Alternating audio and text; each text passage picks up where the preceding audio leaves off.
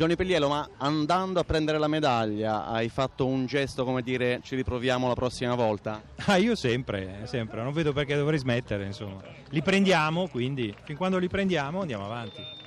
Nel tuo caso, per il tipo di persona che sei, non mi sentirei di fare una frase fatta come la maledizione dell'argento, il terzo argento? La benedizione della quarta medaglia, quindi io penso che no, 4 medaglie olimpiche individuali siano assolutamente una benedizione. Poi l'oro non deve arrivare, se no montiamo troppo in vanagloria e poi dopo ci tocca fare qualcos'altro, quindi aspettiamo con calma, c'è tempo. Il mio tecnico la penserà diversamente, però insomma va bene così, siamo tutti estremamente contenti. Le motivazioni restano, ora ti prendi una vacanza prima di sparare, come festeggerai? Ma vado a casa tranquillo, con quelle persone che mi vogliono bene, miei amici stretti, intimi, insomma, e andiamo avanti con grande semplicità. Vercelli, dove ti impegni anche nella solidarietà, nel sociale? Sì, il nostro campo di tiro a volo è di proprietà della casa di riposo e quindi tutto quello che prendiamo, insomma, lo devolviamo anche in beneficenza, insomma, paghiamo anche l'affitto a loro. Perché non puoi smettere di sparare? Che cosa ti dà questo sport? Perché è la cosa più bella del mondo, poi insomma fare una cosa che ti piace, ti diverte, ti riesce anche, non sempre, però ogni tanto ti riesce,